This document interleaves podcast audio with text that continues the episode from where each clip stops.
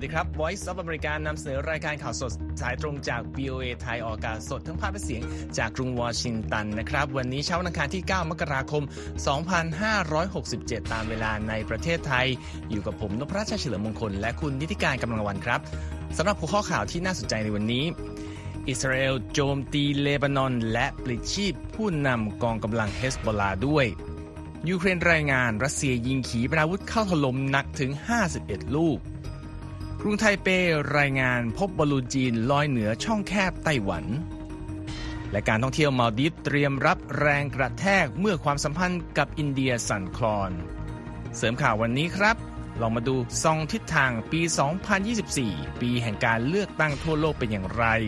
และส่งท้ายวันนี้นักวิทย์ด้านภูมิอากาศยังเห็นต่าง กรณีอัตราการร้อนขึ้นของอุณหภูมิโลก ติดตามทั้งหมดนี้และอีกหลายประเด็นได้ในข่าวสดสายตรงจาก VOA ไทยกรุงวอชิงตันครับ ครับต้องไปติดตามสถานการณ์ที่ฉนวนกาซาว่าการสรุปเป็นอย่างไรนะครับ คุณนิติการค่ะตอนนี้ทิศทางต้องมุ่งไปที่เลบานอนแล้วนะคะ เพราะว่าอิสราเอลโจมตีทางตอนใต้ของเลบานอนในวันจันทร์ค่ะ และสังหารผู้นำระดับสูงของกองกำลังรัฐวาน ซึ่งเป็นหน่วยรบระดับแนวหน้าของเฮสบอลาได้นะคะตามรายงานของรอยเตอร์ที่อ้างแหล่งข่าวด้านความมั่นคงถึง 3 รายด้วยกันค่ะ โดยแหล่งข่าวระบุตัวผู้นำเฮซบอลลาห์ที่ถูก ปลิดชีพนะคะว่าคือวิสซามอัลทาวิลนะคะรองผู้บัญชาการหน่วยรัดวาน โดยในการโจมตีครั้งนี้อิสราเอลมุ่งเป้าไปที่รถยนต์ของอัลทาวิล ที่หมู่บ้านมัจดัลเซลม์ในเลบานอน ผู้เสียชีวิตอีกรายเป็นนักรบเฮซบอลลาห์อีกเช่นกันนะคะตามรายงานของรอยเตอร์ โดยแหล่งข่าวรายหนึ่งกล่าวว่ามันเป็นการโจมตีที่เจ็บปวดมาก สิ่งต่างๆจะปะทุรุนแรงขึ้นจากนี้ นับตั้งแต่เกิดสงครามอิสราเอลฮามาสเมื่อ 7 ตุลาคมที่ผ่านมาทำให้การต่อสู้ข้ามพรมแดนกับเลบานอนยกระดับขึ้นนะคะ อิสราเอลโจมตีทางตอนใต้ของเลบานอนและสังหารนักรบเฮสบอลาไปแล้วกว่า 130 คน และยังไม่รวมถึงจำนวน 19 คนที่ถูกปลิดชีพในซีเรียด้วย เมื่อสัปดาห์ที่แล้วค่ะเลขาธิการใหญ่ของกลุ่มเฮสบอลลาเซอิดฮัสซันนัสราลา เตือนผ่านการถ่ายทอดทางโทรทัศน์ว่า อิสราเอลควรหลีกเลี่ยงสงครามเต็มรูปแบบกับเลบานอน และขอพูดสั้นๆว่าใครก็ตามที่คิดจะก่อสงครามกับเรา จะต้องเสียใจค่ะคุณนพรัตน์ ครับยังอยู่ในประเด็นสงครามที่กาซานะครับ โดยผู้เชี่ยวชาญด้านสิทธิ์สองคนขององค์การสหประชาชาติ ออกมาเรียกร้องให้กลุ่มฮามาสรับผิดชอบต่ออาชญากรรมต่างๆ ที่มีการกล่าวหาว่ากลุ่มติดอาวุธนี้ก่อขึ้น ซึ่งรวมถึงการทารุณกรรมทางเพศในระหว่างการโจมตีอย่างรุนแรงเข้าใส่อิสราเอลวันที่ 7 ตุลาคมครับแอลิซจิลเอ็ดเวิร์ดส์ผู้รายงานพิเศษขององค์การสหประชาชาติ หรือ UN ด้านเหตุทารุณกรรม และ มอร์ริสทิดบอลบินซ์ผู้รายงานพิเศษของ UN ด้านวิสามัญฆาตกรรม ซึ่งเป็นผู้เชี่ยวชาญอิสระที่ได้รับการแต่งตั้งโดยคณะมนตรีสิทธิมนุษยชนแห่งสหประชาชาติ คือผู้ที่ออกมาเรียกร้องประเด็นนี้ในวันจันทร์ โดยไม่ได้เป็นการพูดในนามของ UN แต่อย่างใดนะครับ ทั้งสองคนระบุว่ามีหลักฐานที่ปรากฏออกมาเพิ่มขึ้นเรื่อยๆ ที่แสดงเห็นว่า มีการกระทำอันร้ายแรงที่ทำให้ผู้รับรู้ห่วงกังวลหนัก ทั้งการทารุณกรรมทางเพศ ซึ่งรวมถึงการข่มขืนและการรุมโทรม การล่วงละเมิดทางเพศ การทำให้เสียโฉมหรือพิการ และการใช้อาวุธปืนยิงเข้าใส่บริเวณอวัยวะสืบพันธุ์ด้วยครับ เอ็ดเวิร์ดส์และบินซ์ออกแถลงการณ์ที่ระบุว่าการกระทำเหล่านี้คือการทำผิดกฎหมายระหว่างประเทศอย่างร้ายแรง ทั้งยังหมายถึงการก่ออาชญากรรมสงคราม ซึ่งเมื่อพิจารณาตัวเลขเหยื่อ และมีการไตร่ตรองไว้ล่วงหน้า และมีการวางแผนอย่างละเอียดเพื่อกระทำการโจมตีแล้ว นี่อาจถือเป็นการก่ออาชญากรรมต่อมนุษยชาติได้ด้วยครับ ผู้เชี่ยวชาญทั้งสองอธิบายด้วยว่าหลักฐานที่มีปรากฏออกมานั้น มีทั้งร่างของคนที่ถูกเผาทั้งเป็น ร่างของผู้ที่ถูกตัดแขนขาทำให้พิการหรือเสียโฉม หรือมีร่องรอยของภาวะบาดเจ็บที่มาจากการประหารชีวิตครับก่อนหน้านี้อิสราเอลเคยออกมาวิพากษ์วิจารณ์ UN ว่าไม่ทำการต่างๆ มากเพียงพอเกี่ยวกับการกระทำที่ใช้ความรุนแรงทั้งหลายที่เกิดขึ้นระหว่างการโจมตีของกลุ่มฮามาสที่นำมาซึ่งการเสียชีวิตของกว่า 1,140 คนในอิสราเอลตามข้อมูลของสื่อ AFP ครับ การโจมตีที่รุนแรงที่ว่านั้นคือต้นเหตุของการเปิดฉากทำสงครามในฉนวนกาซาโดยอิสราเอล ที่ส่งผลให้มีผู้เสียชีวิตแล้วกว่า 23,000 คน โดยส่วนใหญ่เป็นผู้หญิงและเด็กครับ ตามข้อมูลของกระทรวงสาธารณสุขกาซาที่ควบคุมโดยฮามาส ขยับกลับมาที่สหรัฐกันบ้างนะคะ เพราะว่าการเข้ารับรักษาพยาบาลของรัฐมนตรีกลาโหมสหรัฐลอยออสติน เมื่อช่วงปีใหม่นั้น กลายเป็นความลับที่ดำมืดนะคะ ที่แม้กระทั่งหมู่คนที่ทำงานใกล้ชิดกับเขา ก็ไม่ได้รับรู้เรื่องนี้มาเป็นเวลาหลายวันนะคะ จนเกิดข้อกังวลเรื่องของความโปร่งใสตามรายงานของรอยเตอร์ที่อ้างอิงแหล่งข่าวหลายรายด้วยกันนะคะออสตินที่มีอายุ 70 ปีค่ะเข้ารับการรักษาพยาบาลในแผนกผู้ป่วยหนักหรือ ICU นะคะที่โรงพยาบาลทหารวอลเตอร์รีด National Military Medical Center เมื่อวันปีใหม่ หลังจากมีอาการเจ็บปวดอย่างหนัก และได้รับการดูแลทางการแพทย์ ในวันที่ 22 ธันวาคมปีก่อนนะคะแคทลีนฮิกส์รองรัฐมนตรีว่าการกระทรวงกลาโหม ได้เข้าปฏิบัติหน้าที่แทนออสตินในบางส่วนตั้งแต่ 2 มกราคม ขณะที่พักผ่อนอยู่ที่เปอร์โตริโก แต่ก็ไม่ได้รับรู้ถึงอาการป่วยของเขาในอีก 2 วันให้หลังนะคะ ตามรายงานของรอยเตอร์ ที่อ้างอิงข้อมูลจากเจ้าหน้าที่ 3 รายด้วยกัน เท่ากับว่าฮิกส์ได้รับทราบเรื่องอาการป่วยของออสตินในวันเดียวกับประธานาธิบดีโจไบเดนและเจ้าหน้าที่อาวุโสในทำเนียบขาว ตามคำอ้างอิงของเจ้าหน้าที่อีก 5 รายค่ะ ส่วนสภาคองเกรสก็ได้รับข้อมูลในวันศุกร์ที่ผ่านมา ไม่กี่วันก่อนกระทรวงกลาโหมสหรัฐหรือเพนตากอนจะมีแถลงการณ์ออกมานะคะออสตินเป็น รองเพียงแค่ประธานาธิบดีโจไบเดนเท่านั้นในสายการบังคับบัญชาของกองทัพนะคะและต้องเตรียมพร้อม รับมือกับวิกฤตด้านความมั่นคงของชาติได้ในทันที ซึ่งรวมถึงการสื่อสารกับเจ้าหน้าที่ต่าง ๆ ในกรณีที่สหรัฐนั้นตกเป็นเป้าหมายการโจมตีของอาวุธนิวเคลียร์นะคะคุณนพรัตน์โดยเพนตากอนระบุในวันอาทิตย์ว่าการป่วยของรัฐมนตรีกลาโหมนั้นได้รับการเปิดเผยช้า ส่วนหนึ่งเกิดจากเจ้าหน้าที่เสนาธิการของออสตินเองก็ป่วยค่ะอย่างไรก็ตาม ทางชาวซิคิวบราวประธานคณะเสนาธิการทหารร่วม รับรู้ถึงข่าวการป่วยมาตั้งแต่ 2 มกราคมแล้ว อ้างอิงจากเจ้าหน้าที่สหรัฐรายหนึ่งทั้งนี้เพนตากอนยังไม่ชี้แจงนะคะว่าเหตุใดออสตินถึงเข้ารับการรักษาพยาบาล และจะออกจากโรงพยาบาลเมื่อไหร่ก็ยังไม่ทราบแน่ชัด รวมถึงคำถามที่ว่าในช่วงสัปดาห์ที่ผ่านมา รัฐมนตรีกลาโหมรายนี้มีสติสัมปชัญญะในระดับใด และได้ถูกวางยาสลบหรือไม่ แต่ก็ระบุว่าอาการของออสตินนั้นดีขึ้น และเจ้าตัวก็มีกำลังใจที่ดีนะคะ ออสตินชี้แจงในแถลงการเมื่อวันเสาร์ว่าเขาขอรับผิดชอบอย่างเต็มที่ ต่อความคลุมเครือที่เกิดขึ้นจากอาการป่วยของเขา ขณะเดียวกันโฆษกสภาความมั่นคงแห่งชาติประจำทำเนียบขาวจอห์นเคอร์บี้เปิดเผยในวันจันทร์ค่ะว่า ประธานาธิบดีโจไบเดนไม่ได้มีความตั้งใจที่จะไล่รัฐมนตรีออสตินออกจากตำแหน่ง เพราะเหตุการณ์ที่เกิดขึ้นนะคะ โดยโฆษกเพนตากอนพลตรีแพทริกไรเดอร์ก็บอกด้วยว่าออสตินไม่มีแผนจะลาออกด้วยเช่นกันค่ะคุณนพรัตน์ครับ กลับไปที่สถานการณ์ที่ช่องแคบไต้หวันกันบ้างนะครับ กระทรวงกลาโหมของทางการไทเปกล่าวว่าสามารถตรวจจับบอลลูนของจีนที่ลอยเหนือช่องแคบไต้หวัน เมื่อวันอาทิตย์โดยหนึ่งในจำนวนนั้น ลอยข้ามเกาะไต้หวันไปด้วยครับในแถลงการที่ใช้ถ้อยคำรุนแรงที่ออกมาในวันเสาร์นะครับ กระทรวงกลาโหมไต้หวันกล่าวหารัฐบาลปักกิ่งว่าคุกคามความปลอดภัยการบิน และกำลังก่อสงครามจิตวิทยา ก่อนหน้าที่ไต้หวันจะจัดการเลือกตั้งครั้งสำคัญครับสำนักข่าวรอยเตอร์ไม่ได้รับการตอบกลับโดยทันทีจากกระทรวงกลาโหมจีน ซึ่งปฏิเสธที่จะแสดงความเห็นเมื่อเดือนที่แล้วเกี่ยวกับเรื่องของบอลลูนด้วย ตั้งแต่เดือนที่แล้วครับกระทรวงกลาโหมไต้หวันรายงานเหตุการณ์หลายครั้งที่บอลลูนจีนลอยเหนือช่องแคบไต้หวัน เมื่อเดือนกุมภาพันธ์ปีที่แล้วก็เกิดความกังวลทั่วโลกเรื่องการใช้บอลลูนสอดแนมโดยจีนครับ เมื่อสหรัฐยิงวัตถุต้องสงสัยตกลง ซึ่งทางอเมริกาเชื่อว่าเป็นบอลลูนสอดแนมของจีน ในเวลานั้นจีนก็ตอบโต้โดยระบุว่าบอลลูนดังกล่าวเป็นเพียงอากาศยานเชิงพาณิชย์ที่ลอยออกนอกเส้นทางเท่านั้นนะครับสำหรับไต้หวันแล้ว รัฐบาลไทเปกำลังจับตาการเคลื่อนไหวของทหารจีนนะครับแล้วก็ทางการเมืองอย่างใกล้ชิดด้วยก่อนจะมีการเลือกตั้งประธานาธิบดี และสมาชิกสภาในวันเสาร์นี้ ไต้หวันกล่าวว่าจีนพยายามใช้แรงกดดันทางกลาโหม และเศรษฐกิจเพื่อแทรกแซงการเลือกตั้งครั้งนี้ ทั้งนี้ทางการจีนเห็นว่าไต้หวันก็เป็นส่วนหนึ่งของจีน ส่วนรัฐบาลไทเปไม่ยอมรับคำกล่าวนี้ของทางการปักกิ่งนะครับ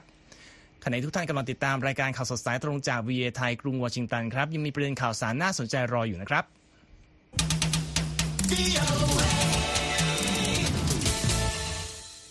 เมื่อสักครู่เราพูดถึงสถานการณ์การเมืองในไต้หวันนะครับคุณนิติการและปี 2024 นี้ก็ถือเป็นปีที่มีความสำคัญทางการเมืองโลกมาก เพราะว่ามีกว่า 60 ประเทศทั่วโลก จะจัดการเลือกตั้งเพื่อเลือกผู้นำคนใหม่มาบริหารประเทศ รวมทั้งขบคิดแก้ไขปัญหาต่าง และผู้สื่อข่าว VOA เกเบรียลเลวินมีรายงานเรื่องนี้ และคุณนิติการมีรายละเอียดมานำเสนอนะครับ ค่ะอีกไม่กี่เดือนและไม่กี่วันรวมถึงไม่กี่สัปดาห์ต่อจากนี้นะคะ การออกไปใช้สิทธิ์ใช้เสียงของประชาชนกว่าครึ่งโลกเนี่ยอาจจะส่งผลต่อดุลอำนาจและทิศทางการเมืองในระดับโลกได้นะคะว่าจะขับเคลื่อนไปในเส้นทางแห่งประชาธิปไตย หรือก้าวเข้าไปในดินแดนแห่งอำนาจนิยมนะคะ ซึ่งวิวเอค่ะจับตาศึกเลือกตั้ง 6 พิกัดสำคัญในปี 2024 ที่เรียกได้ว่าจะเป็นตัวชี้ชะตาโลกนี้โดยเฉพาะทิศทางทางการเมืองนะคะท่ามกลางประเด็นอ่าความขัดแย้งด้านภูมิรัฐศาสตร์ที่ตึงเครียดกันไปทั่วโลกนะคะ ที่แรกต้องไปดูที่ ที่เราอยู่คือสหรัฐค่ะเป็นไงเพราะบ้างครับว่าหลายคนเนี่ยจับตานะคะว่านโยบายการต่างประเทศของอเมริกาเนี่ยก็ถือว่าเปลี่ยนแปลงไปนะคะนับตั้งแต่ในช่วงอดีตการที่ผ่านมาก็คือ จากเดิมคือโดดเดี่ยวตนเองไม่พึ่งพาประเทศอื่น มาเป็นการผลักดันนโยบายที่มีส่วนร่วมอย่างแข็งขันต่อการจัดระเบียบโลก ทีนี้ในการเลือกตั้งเอ่อในเดือนพฤศจิกายนที่จะมาถึงนี้นะคะในทัศนะของอดีตผู้ช่วยรัฐมนตรีกลาโหมสหรัฐโจเซฟเอสนายจูเนียร์นะคะบอกว่าสิ่งนี้ มีความสำคัญต่อการทำความเข้าใจความแตกต่างในมุมมองระดับโลกนะคะ เนื่องจากว่านโยบายอเมริกาต้องมาก่อนของอดีตประธานาธิบดีโดนัลด์ทรัมป์นั้น เป็นความพยายามที่จะนำแนวคิดที่ไม่พึ่งประเทศอื่นกลับมา ซึ่งอาจทำให้พันธมิตรของสหรัฐเนี่ยตกอยู่ในภาวะที่ย่ำแย่ลง ท่ามกลางความตึงเครียดด้านภูมิรัฐศาสตร์ ไม่ว่าจะเป็นพิกัดระหว่างไต้หวันกับจีน รัสเซียกับยูเครน แล้วก็อิสราเอลกับกลุ่มฮามาสนะคะ โดยที่ผ่านมาอดีตประธานาธิบดีทรัมป์ที่ได้รับการคาดหมายว่าจะเป็นตัวเต็งจากพรรครีพับลิกันนะคะก็กล่าวโจมตีนาโต้พันธมิตรทางการทหารที่สำคัญของสหรัฐ แล้วก็ยังไม่เคยแสดงจุดยืนที่ชัดเจนเกี่ยวกับอิสราเอลในสงครามฮามาสที่เกิดขึ้นนะคะครับโดยอดีตผู้ช่วยรัฐมนตรีกลาโหมสหรัฐก็เสริมนะคะว่าในประเด็นของรัสเซียเนี่ยทรัมป์ก็มีแนวโน้มที่จะส่งผลดีต่อปูตินมากกว่า นั่นหมายความว่าแรงกดดันในการลดการสนับสนุนยูเครน ก็มีแนวโน้มที่จะเพิ่มมากขึ้นด้วย แต่ถ้าอีกด้านหนึ่งคือประธานาธิบดีโจไบเดนผู้นำคนปัจจุบันจากพรรคเดโมแครตซึ่งก็หลายคนจับตาว่านี่จะเป็น นัดล้างตาระหว่างทรัมป์กับไบเดนก็ยังคงเดินหน้าสนับสนุนความช่วยเหลือทางการทหารให้กับยูเครนกับอิสราเอล แม้ว่าจะเจอแรงกดดันอาอย่างอย่างหนักนะคะในช่วงที่ผ่านมาครับ ทางตัวเต็งชิงเก้าอี้ผู้นำสหรัฐเองทั้งสองเนี่ยก็ถือว่ายืนกันคนละฝั่ง มีทัศนะที่แตกต่างต่อจุดยืนของอเมริกาในเวทีโลก ซึ่ง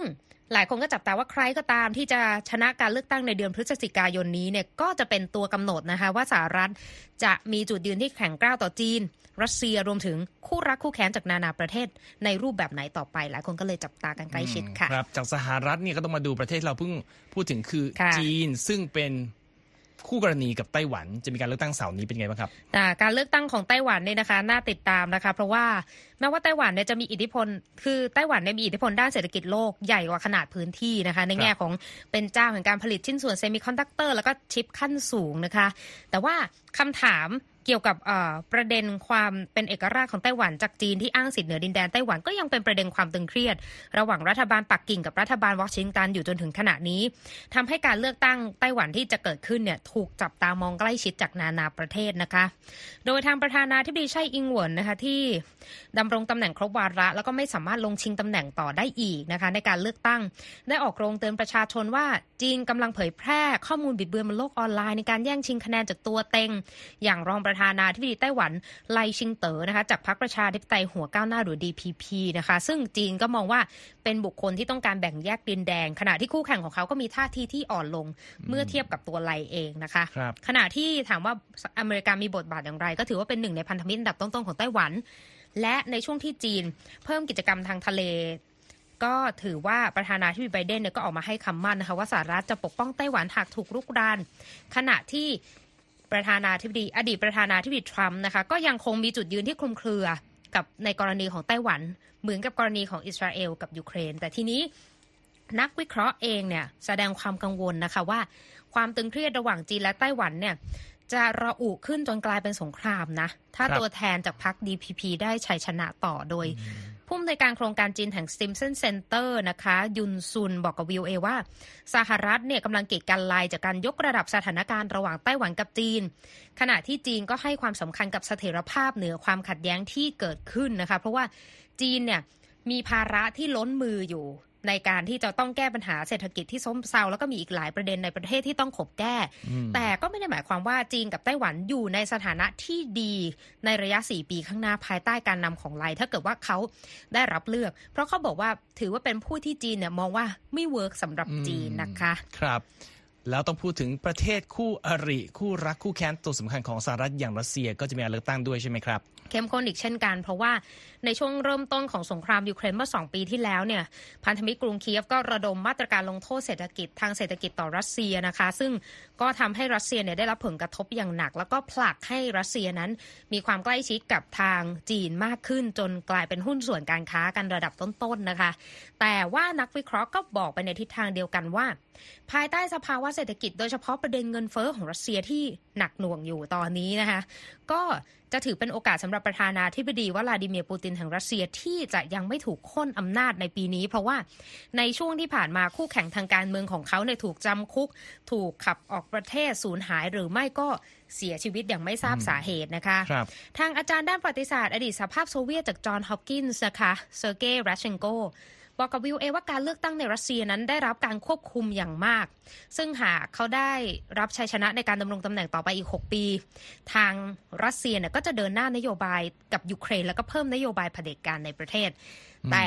ถ้าพูดถึงประเด็นของสงครามยูเครนว่าจะประสบความสำเร็จแค่ไหน สิ่งที่ต้องถามต่อมันคือว่า มันขึ้นอยู่กับว่าใครจะได้เป็นผู้นำสหรัฐต่างหาก เพราะว่าครับรัชเชนโกเนี่ยเขาบอกว่า ถ้าไบเดนได้ไปต่อ เขาจะเดินหน้าหนทางในการสนับสนุนยูเครนให้ได้รับชัยชนะอืมผ่านความช่วยเหลือทางการทหาร แต่ถ้าทรัมป์ขึ้นสู่อำนาจคำถามที่แท้จริงก็คือ ทรัมป์จะยอมแพ้ในประเด็นยูเครนแล้วก็เปิดทางให้มีการคลี่คลายความขัดแย้ง ภายใต้เงื่อนไขของรัสเซียหรือเปล่านะคะ อันนี้ก็ยังคงเป็นประเด็นที่ต้องติดตามต่อไปค่ะ ครับ อีกที่หนึ่งที่จะมีการเลือกตั้งแล้วก็น่าจับตามองคือเรื่องของสภาพยุโรปนะครับ ค่ะ หลายคนก็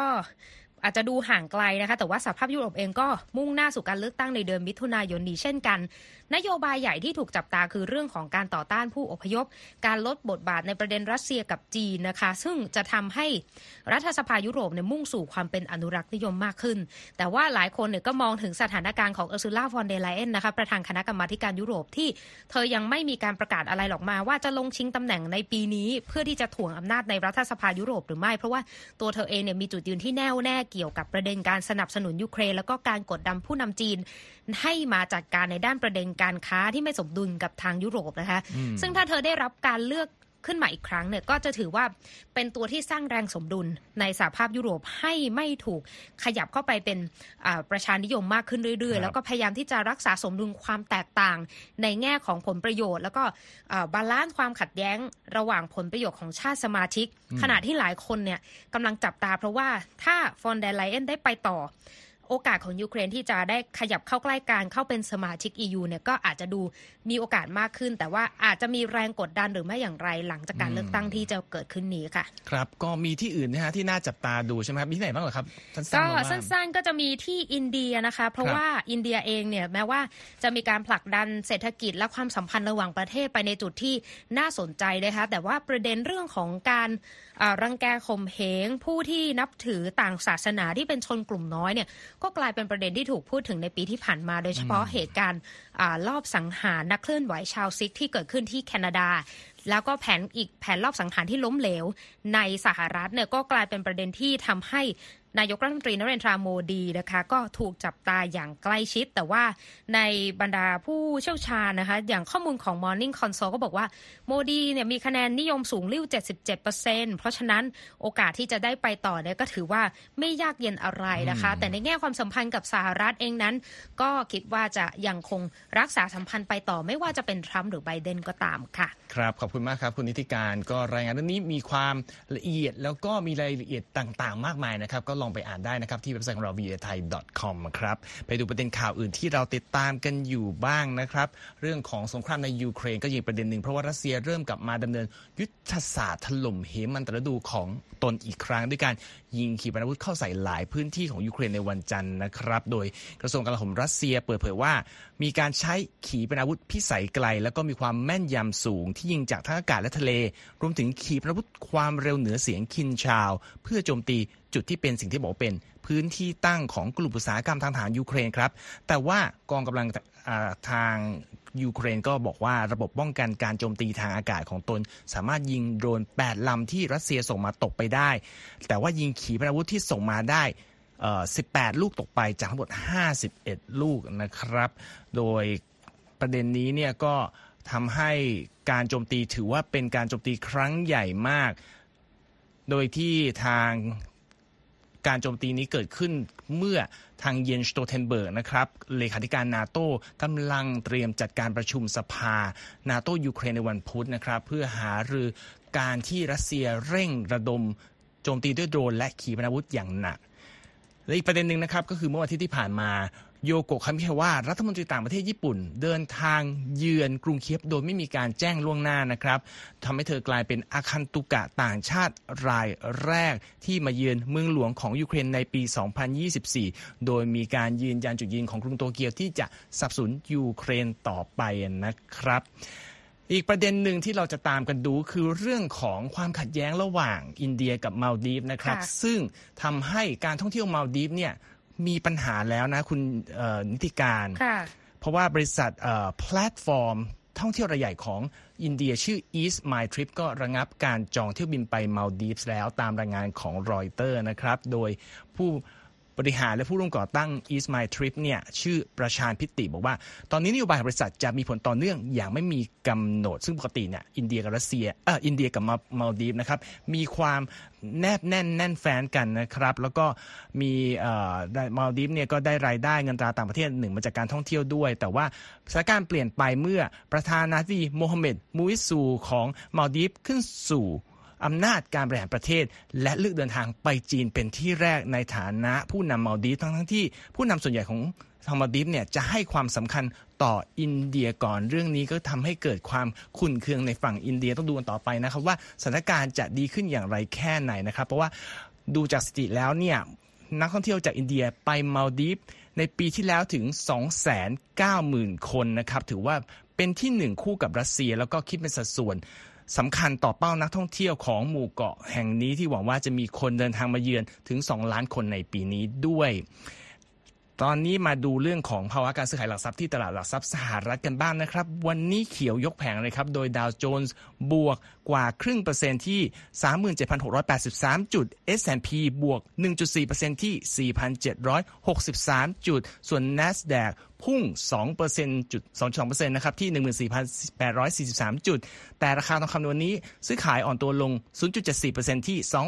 2,034 ดอลลาร์ 60 เซนต์ต่อออน ส่วนค่าเงินบาทนะครับ 1 ดอลลาร์แลกได้ 34 บาท 94 สตางค์ครับ ทุกท่านสามารถกลับไปอ่านรายงานทั้งหมดของเราได้นะครับที่ v a t h a i c o m และรออัปเดตผ่านทาง Facebook Instagram X และ YouTube v a t h a i และฟังย้อนหลังได้ที่ Spotify v a t h a i ครับ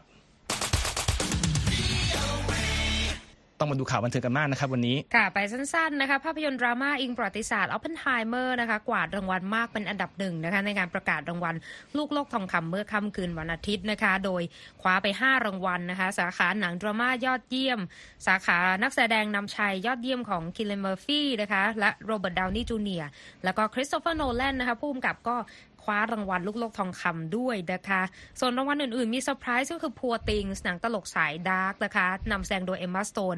คว้ารางวัลลูกโลกทองคำสาขาภาพยนตร์ musical ไปได้ ซึ่งหลายคนเนี่ยจับตาว่าน่าจะเป็นของบาร์บี้นะคะแต่ว่ารางวัลของบาร์บี้เนี่ยก็จบลงด้วยลูกโลกทองคำสองรางวัล ก็คือจากเพลง What I Was Made For นะคะแล้วก็รางวัลสาขาใหม่สำหรับหนังที่ฉายอย่างแพร่หลายภายใต้ชื่อ Cinematic and Box Office Achievement ค่ะคุณนพรัตน์ครับรายละเอียดยังมีให้อ่านตามที่เรา เตรียมไว้ที่เว็บไซต์ของเรานะครับ แต่ก็ต้องไปส่งท้ายกันแล้ว เรื่องของสภาพภูมิอากาศที่เปลี่ยนแปลงของโลกเราครับ เพราะว่านีนักวิทยาศาสตร์ยุคใหม่ที่เตือนว่าการเปลี่ยนแปลงเนี่ยกำลังเป็นระดับที่อันตรายอย่างต่อเนื่อง แต่ก็มีกลุ่มที่เห็นต่าง เป็นอย่างไรติดตามได้จากรายงานที่คุณคมสันศรีธนาวิบุญชัยนำมาเสนอครับ การศึกษาโดยนักวิทยาศาสตร์บางรายชี้ว่าโลกของเรากำลังอยู่ในภาวะที่มีอุณหภูมิสูงเกินไปเล็กน้อย แต่หนึ่งในนักวิทยาศาสตร์ภูมิอากาศยุคใหม่เตือนว่าโลกไม่เพียงแต่ร้อนขึ้นอย่างต่อเนื่องเท่านั้น อุณหภูมิโลกยังสูงขึ้นในตราเร่งความเร็ว ที่จัดว่าเป็นอันตรายอีกด้วย เจมส์แชนเซนอดีตนักวิทยาศาสตร์ชั้นแนวหน้าขององค์การบริหารการบินและอวกาศแห่งชาติหรือว่านาซาซึ่งภายหลังได้ผันตัวมาเป็นหนึ่งในแนวหน้า กลุ่มผู้ออกโรงต่อต้านการใช้เชื้อเพลิงฟอสซิล ซึ่งเชื่อว่าเป็นหนึ่งในสาเหตุการเปลี่ยนแปลงสภาพภูมิอากาศเขาออกมากล่าวในช่วงต้นเดือนพฤศจิกายนว่านับตั้งแต่ปี 2010 เป็นต้นมา อัตราภาวะโลกร้อนได้เพิ่มขึ้น 50% พลังงานแสงอาทิตย์ในชั้นบรรยากาศเพิ่มสูงขึ้น ขณะที่อนุภาคในชั้นบรรยากาศที่ทำหน้าที่สะท้อนความร้อนกลับออกไปในอวกาศกลับลดลง ซึ่งหมายความว่าความสามารถในการควบคุมอุณหภูมิโลกให้เย็นลงบ้างนั้น ลดลงไปด้วย ฮนเซนกล่าวว่าผลการคำนวณระดับความร้อนของโลกอันเป็นผลมาจากมลพิษคาร์บอน แสดงให้เห็นว่าภาวะโลกร้อนเกิดขึ้นเร็วกว่าที่ทางคณะกรรมการระหว่างรัฐบาล ว่าด้วยการเปลี่ยนแปลงสภาพภูมิอากาศโลกของสหประชาชาติ หรือว่า IPCC คาดการไว้อย่างมาก อดีตนักวิทยาศาสตร์นาซากล่าวด้วยนะครับว่าตัวเลขอุณหภูมิโลกที่ถูกตั้งเป้าหมายเอาไว้ ว่าไม่ควรเกิน 1.5 องศาเซลเซียส เมื่อเทียบกับยุคก่อนอุตสาหกรรมนั้น เป็นตัวเลขที่ทำให้เราตายอย่างหมดท่า และมองด้วยว่าตัวเลขเป้าหมายที่ 2 องศาเซลเซียส ก็ทำให้โลกอยู่ในภาวะอาการเจียนตายเหมือนกัน สำนักข่าวเอพีได้ติดต่อไปยังนักวิทยาศาสตร์ด้านภูมิอากาศ เพื่อสอบถามความเห็นต่อบทความของแฮนเซนที่ตีพิมพ์ในวารสาร Oxford Open Climate Change และหลายรายแสดงความกังขาต่อการศึกษานี้ โรบินแลมโบ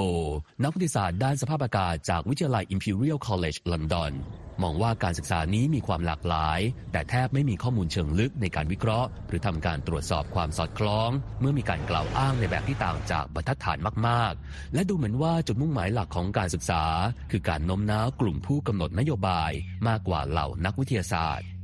ทางด้านไมเคิลมานน์ นักวิทยาศาสตร์ด้านสภาพอากาศจากมหาวิทยาลัยแห่งเพนซิลเวเนีย ผู้ที่เชื่อว่าอุณหภูมิโลกสูงขึ้นอย่างต่อเนื่อง แต่ไม่ได้เกิดขึ้นในอัตราความเร่งที่เร็วขึ้น แสดงความเห็นแย้งต่อการศึกษาของแฮนเซนโดยเขาโพสต์ว่าการเปลี่ยนแปลงสภาพภูมิอากาศในขณะนี้ อยู่ในภาวะที่เลวร้ายมากพอแล้ว และไม่จำเป็นต้องกล่าวให้เกินจริงมากขึ้นไปอีก พร้อมชี้ว่าคำกล่าวอ้างของแฮนเซนยังไม่มีหลักฐานที่มีน้ำหนักมากเพียงพอ อย่างไรก็ดีครับข้อมูลจากสถาบันสมุทรศาสตร์วิทยา และชั้นบรรยากาศโลกแห่งชาติสหรัฐ หรือว่า NOAA ดูเหมือนจะมีความสอดคล้องกับการวิจัยของแฮนเซนจากการศึกษาของแฮนเซนชี้ว่าตั้งแต่ปี 1970 ถึงปี 2010 โลกมีอุณหภูมิสูงขึ้นด้วยอัตรา 0.18 องศาเซลเซียสต่อทศวรรษ และคาดว่าจะเพิ่มขึ้นอัตราอย่างน้อย 0.27 องศาเซลเซียสต่อทศวรรษหลังจากปี 2010 ซึ่งไม่ต่างจากข้อมูลของโนอาที่ชี้ว่า อุณหภูมิโลกเพิ่มขึ้นในอัตรา 0.27 องศาเซลเซียส มาตั้งแต่เดือนกันยายนปี 2010แฮนเซนกล่าวว่าแบบจำลองสภาพภูมิอากาศล่าสุด ที่ถูกมองข้ามโดยคณะกรรมการภูมิอากาศของสหประชาชาติ มีความแม่นยำมากกว่าแบบจำลองสภาพภูมิอากาศ ที่พิจารณาสภาพเมฆในมหาสมุทรตอนใต้ ซึ่งเป็นแบบจำลองที่นักวิทยาศาสตร์กระแสหลักนิยมใช้อ้างอิง แต่ไมเคิลมานจากมหาวิทยาลัยแห่งเพนซิลเวเนียยืนยันว่า ภาวะโลกร้อนที่เรากำลังเผชิญอยู่ คือสิ่งที่ถูกคาดการณ์กันมานาน และไม่ได้มีสิ่งบ่งชี้ถึงความผิดปกติ หรืออัตราความเร่งที่เร็วขึ้น ทางด้านซีกเฮาส์ฟาเตอร์นักวิทยาศาสตร์ด้านภูมิอากาศจากบริษัทเทคโนโลยีสไตรป์และเบิร์กเลย์เอิร์ธให้ความเห็นทิ้งท้ายว่า โลกของเรามีอุณหภูมิที่เพิ่มสูงอย่างรวดเร็ว และการคำนวณพบว่าในทุกๆ 10 ปี อุณหภูมิโลกจะสูงขึ้นราว 0.24 องศาเซลเซียส ซึ่งต่ำกว่าเล็กน้อยจากการคำนวณของแฮนเซนที่ระบุไว้ว่าโลกจะร้อนขึ้น 0.27 องศาเซลเซียส ผมคมสันสีธนะวิบุญชัย VOA รายงาน ขอบคุณครับ คุณคมสันและทั้งหมดนี้คือข่าวสดสายตรงจากวีเอไทยกรุงวอชิงตันครับ ผมนพรัชชัยเฉลิมมงคล ดิฉันนิติการกำลังวานต้องลาไปก่อนครับ สวัสดีครับ สวัสดีค่ะ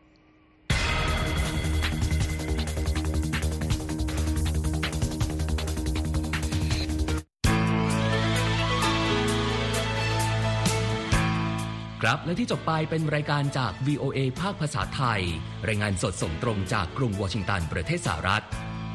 คุณผู้ฟังสามารถติดตามข่าวสารจากทั่วโลกได้ในทุกที่ทุกเวลาที่เว็บไซต์ voa thai com รวมถึงทุกช่องทางในโซเชียลมีเดีย Facebook YouTube Twitter และ Instagram เริ่มต้นวันด้วยการอัปเดตข่าวสารจากทั่วโลก ผ่านรายการข่าวสดสายตรงจาก VOA ภาคภาษาไทย และสุดสัปดาห์กับ VOA ทั้งยังเรียนรู้เรื่องราวทางวัฒนธรรม และไลฟ์สไตล์ผ่านรายการภาษาอังกฤษแบบอเมริกันของเรา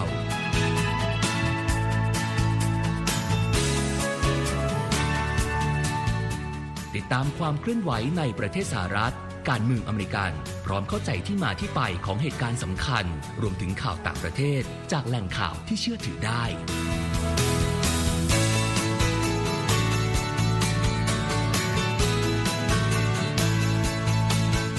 นอกจากนี้ VOA ยังมีบทสัมภาษณ์และคอนเทนต์แบบ Exclusive จากบุคคลที่น่าสนใจหลากหลายวงการ และยังมีเรื่องราวของคนไทยในประเทศสหรัฐอีกด้วย